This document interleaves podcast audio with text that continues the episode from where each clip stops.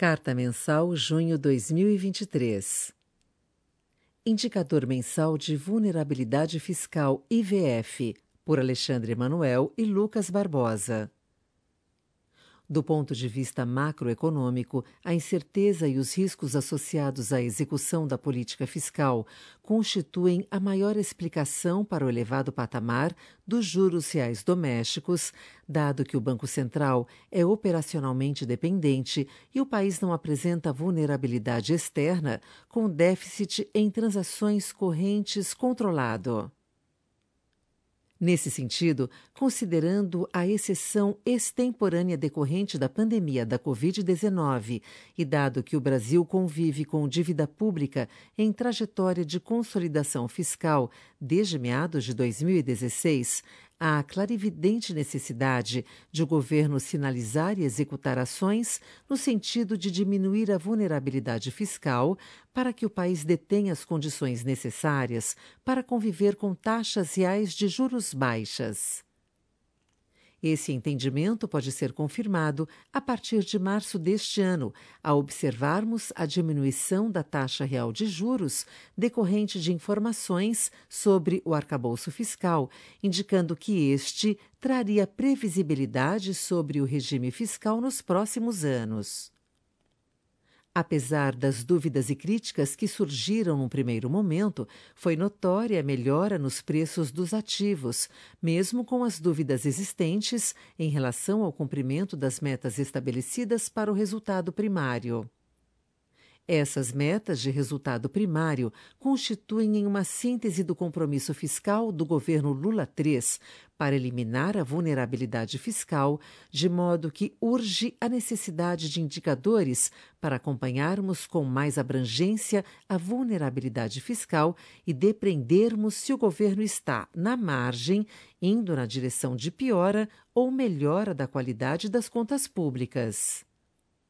Nesse sentido, apresentamos o indicador de vulnerabilidade fiscal do governo federal, com o objetivo de contribuir para o debate público acerca da vulnerabilidade fiscal.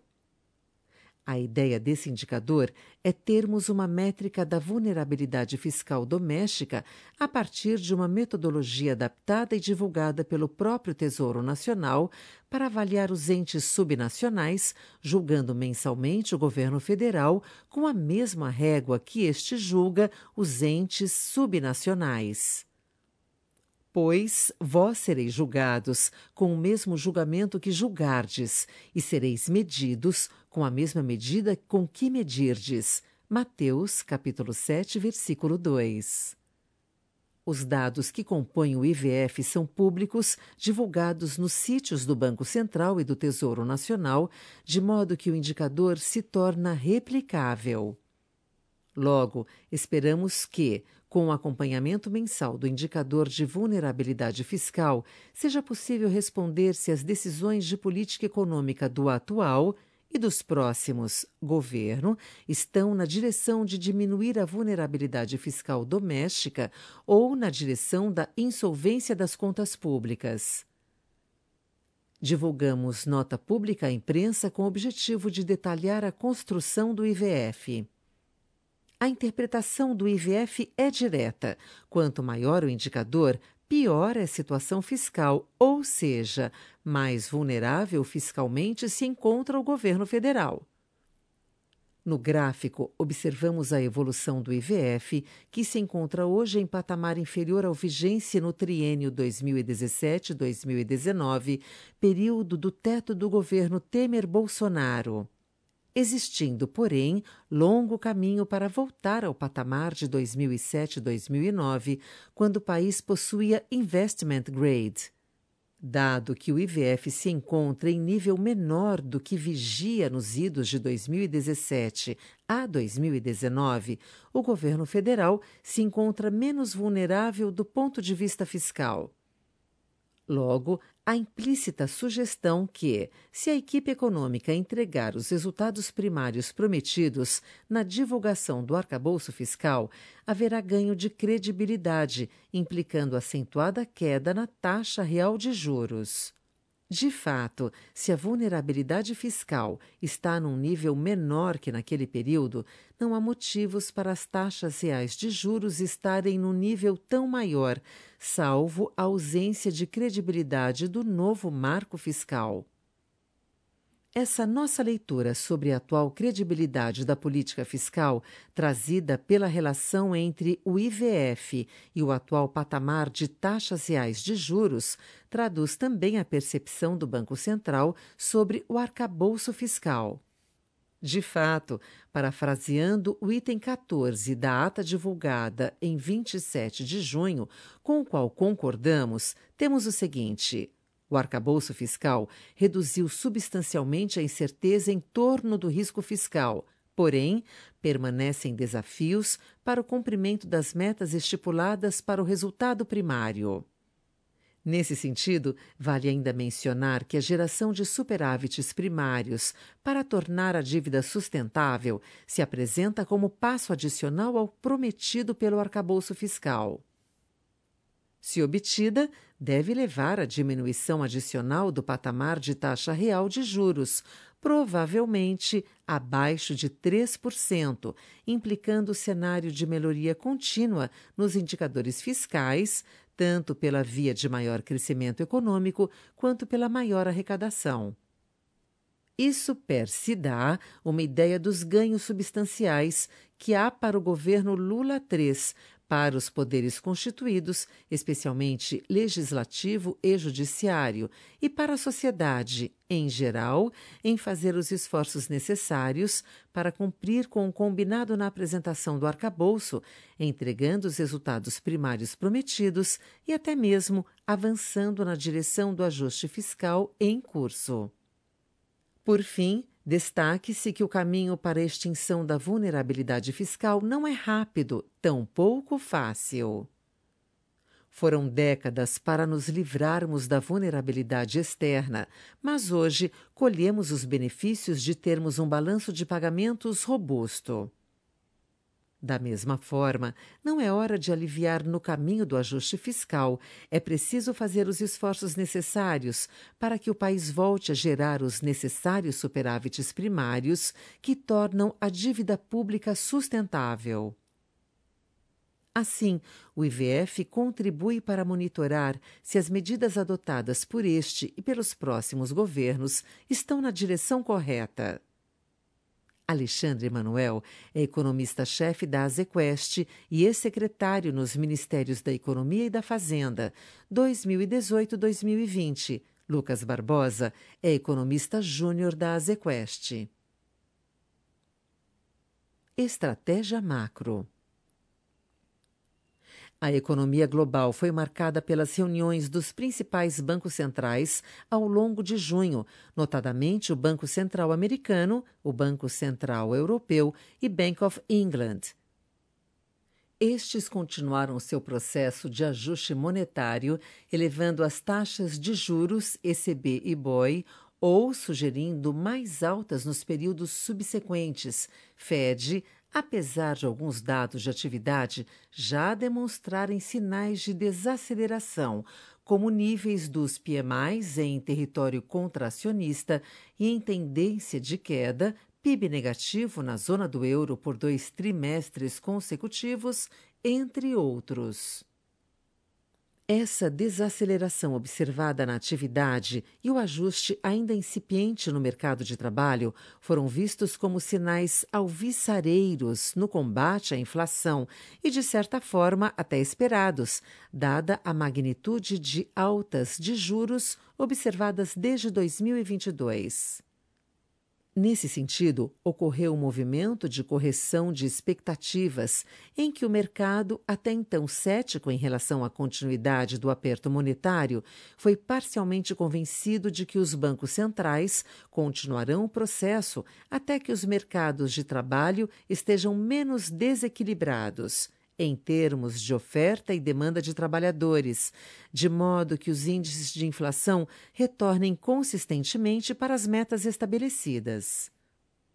Nos Estados Unidos, o Fed optou por não alterar a taxa básica de juros, deixando-a no patamar de 5,25%, Contudo, as previsões da autoridade monetária para o crescimento deste ano, de 1,2% para 1,5%, assim como as da taxa de juros, de 5,1% para 5,6%, aumentaram, indicando que será necessário que a taxa básica seja novamente elevada para que a inflação volte para a meta, fato que o presidente Powell ressaltou no evento dos bancos centrais em Sintra, Portugal. Na atividade, a leitura final de PIB do primeiro trimestre de 2023 apresentou outra surpresa altista, de 1,3% para 2,0% no trimestre.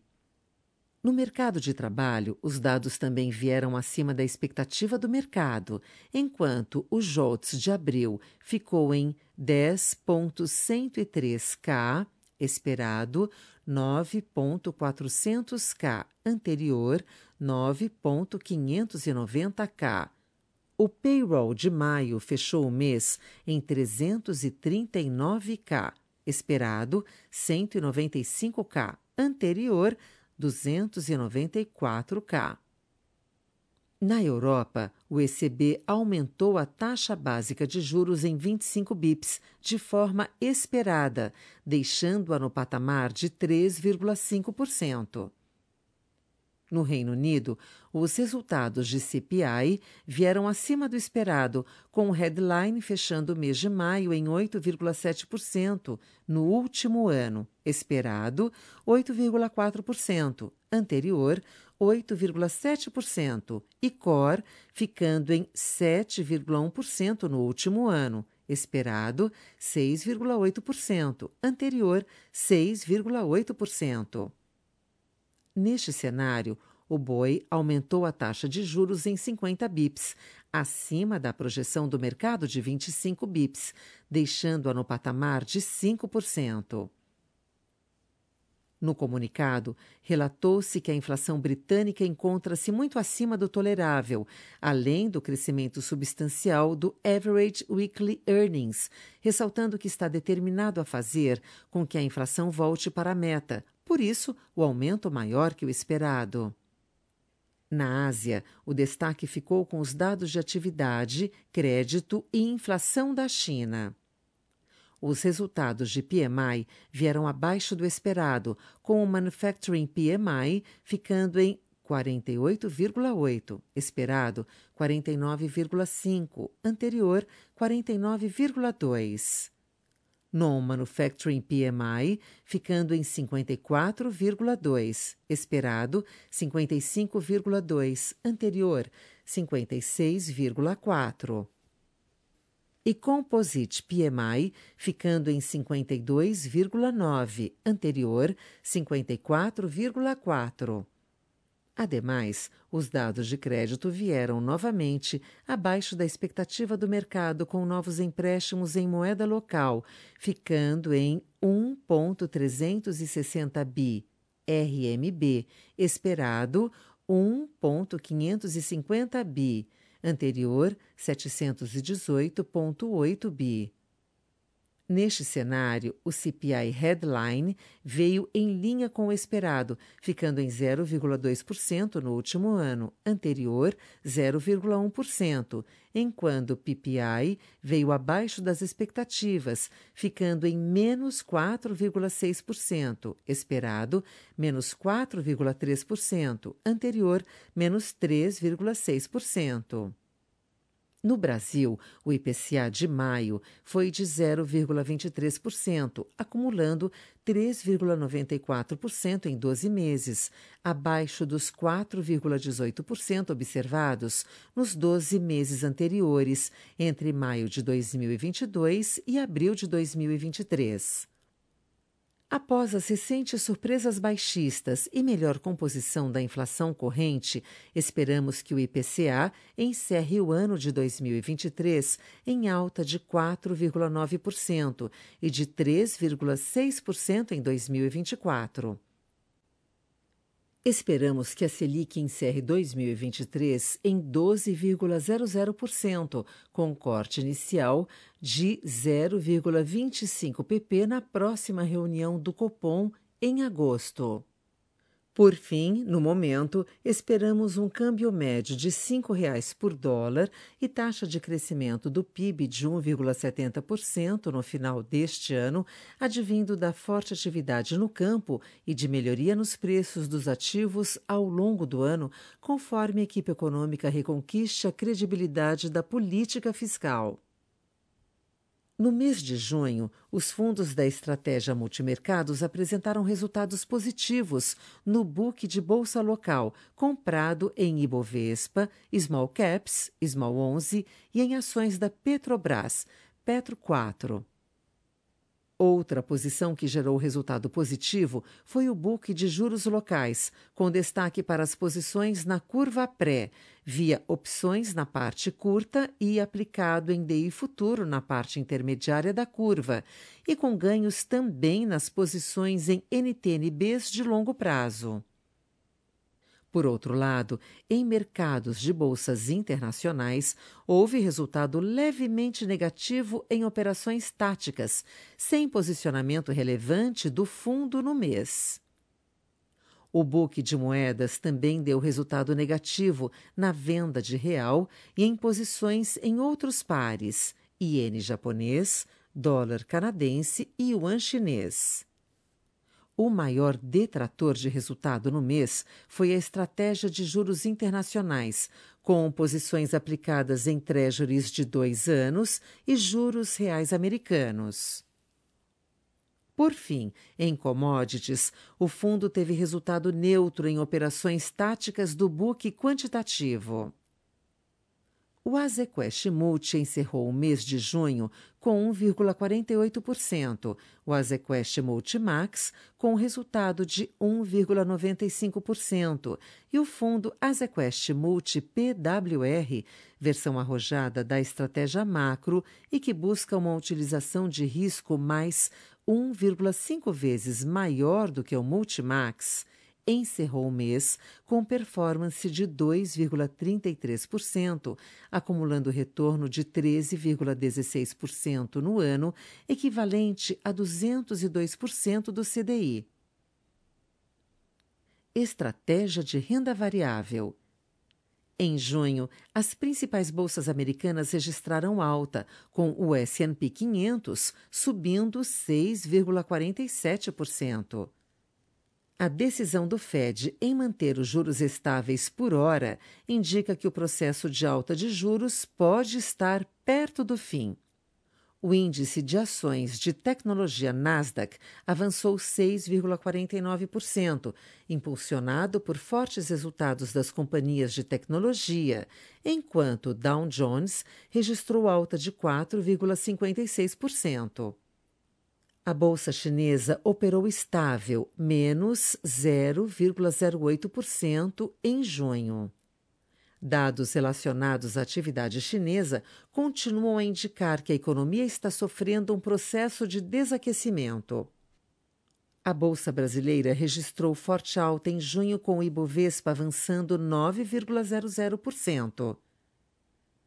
A aprovação do texto do arcabouço fiscal, juntamente com os dados mais positivos de inflação, contribuiu para reforçar o bom momento do mercado de ações. Adicionalmente, a ata da reunião de junho do Copom trouxe uma mensagem que abre portas para o início de um ciclo de queda de juros já na próxima reunião em agosto. Em relação à atribuição de resultado dos nossos fundos long only, os setores de serviços financeiros, utilidade pública, petróleo e petroquímica e varejo foram os que mais contribuíram positivamente e nenhum setor das carteiras apresentou resultado negativo no mês. Seguimos com maior exposição aos setores de petróleo e petroquímica, serviços financeiros e varejo. Além disso, em relação à atribuição de performance dos fundos que podem operar vendido, short, os setores de serviços financeiros, petróleo e petroquímica e utilidade pública foram os que mais contribuíram positivamente, enquanto bens de consumo e varejo apresentaram resultados negativos. Seguimos com exposição líquida comprada principalmente nos setores de bancos, petróleo e petroquímica e varejo. O Azequest Ações encerrou o mês com resultado de 9,93%, o Azequest Small Mid Caps com 8,96%, já o Azequest Top Long Biased teve retorno de 10,71% e o Azequest Total Return rendeu 3,72%, equivalente a 347% do CDI. Estratégia de crédito. Junho teve mercado primário bastante movimentado, reforçando o humor positivo iniciado no mês anterior. Contribuem para esse movimento o arrefecimento dos resgates da indústria de crédito e a dinâmica mais positiva da rentabilidade dos fundos. Com isso, mais emissões têm vindo a mercado, ou seja, menos emissões ficando na mão dos bancos, e mais empresas têm sondado o mercado para emitir nos próximos meses. Vale destacar também que as emissões de equity estão ganhando tração e contribuindo para o fortalecimento da estrutura de capital das empresas. O mercado secundário teve mais um mês de liquidez alta e o viés foi comprador ao longo de todo o período. A consequência disso foi mais fechamentos do que aberturas de spread de crédito, sobretudo nos emissores mais premium em termos de qualidade de crédito. O Azequest Lute teve um rendimento de mais 1,23% no mês de junho, resultado acima da rentabilidade alvo de longo prazo pensada para o fundo, recuperando parte do resultado dos primeiros meses do ano. Tivemos fechamento dos spreads de crédito e os destaques foram as carteiras de LF e LFSN. O Azequest Valore teve um rendimento de mais 1,28% no mês de junho, resultado acima da rentabilidade alvo de longo prazo pensada para o fundo, recuperando parte do resultado dos primeiros meses do ano. Tivemos fechamento dos spreads de crédito e os destaques foram as carteiras debêntures em CDI e bancários LF e LFSN. O Azequest Altro teve um rendimento de mais 1,58% no mês de junho, resultado acima da rentabilidade alvo de longo prazo pensada para o fundo, recuperando parte do resultado dos primeiros meses do ano. No mercado local, tivemos fechamento dos spreads de crédito e os destaques foram as carteiras de debêntures em CDI e bancários, LF e LFSN. Na parcela offshore, o resultado foi abaixo do CDI. Ganhamos com a posição de bonds e perdemos na parcela de derivativos. O Azequest Supra teve um rendimento de mais 1,55% no mês de junho, resultado acima da rentabilidade alvo de longo prazo pensada para o fundo, recuperando parte do resultado dos primeiros meses do ano. No mercado local, tivemos fechamento dos spreads de crédito e os destaques foram principalmente as carteiras de debêntures em CDI e bancários, LF e LFSN. Na parcela offshore, o resultado foi abaixo do CDI. Ganhamos com a posição de bonds e perdemos na parcela de derivativos. Por fim, o Azequest Debentures incentivadas teve um rendimento de mais 2,33% no mês de junho, resultado acima do IMAB5, mais 1,05%. Ganhamos no posicionamento relativo entre os vértices da curva de juros real e com o fechamento dos spreads de crédito. Outras estratégias. O Azequest Low Vol, destaque em nossa grade de produto por sua consistência de performance, encerrou o mês de junho com retorno de 1,11% e em 12 meses rendeu 14,41%, equivalente a 106% do CDI. Ao mesmo tempo, o fundo Azequest Termo rendeu 1,05% no mês, acumulando equivalente a 100% do CDI em 12 meses, mantendo sua rentabilidade alvo planejada.